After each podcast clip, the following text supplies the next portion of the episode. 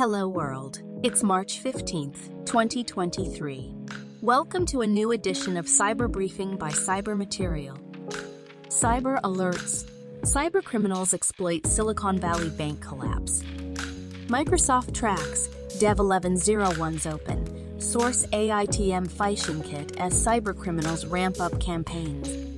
CISA adds 3 new vulnerabilities to known exploited vulnerabilities catalog. Cyber incidents. LockBit ransomware claims to have stolen SpaceX supplier data. Worldwide users from Reddit blocked from accessing social network. Cyber news. Thriving darknet markets continue to offer cyber criminals a haven despite takedowns. This cyber briefing was brought to you by Saint, your artificial intelligence newscaster.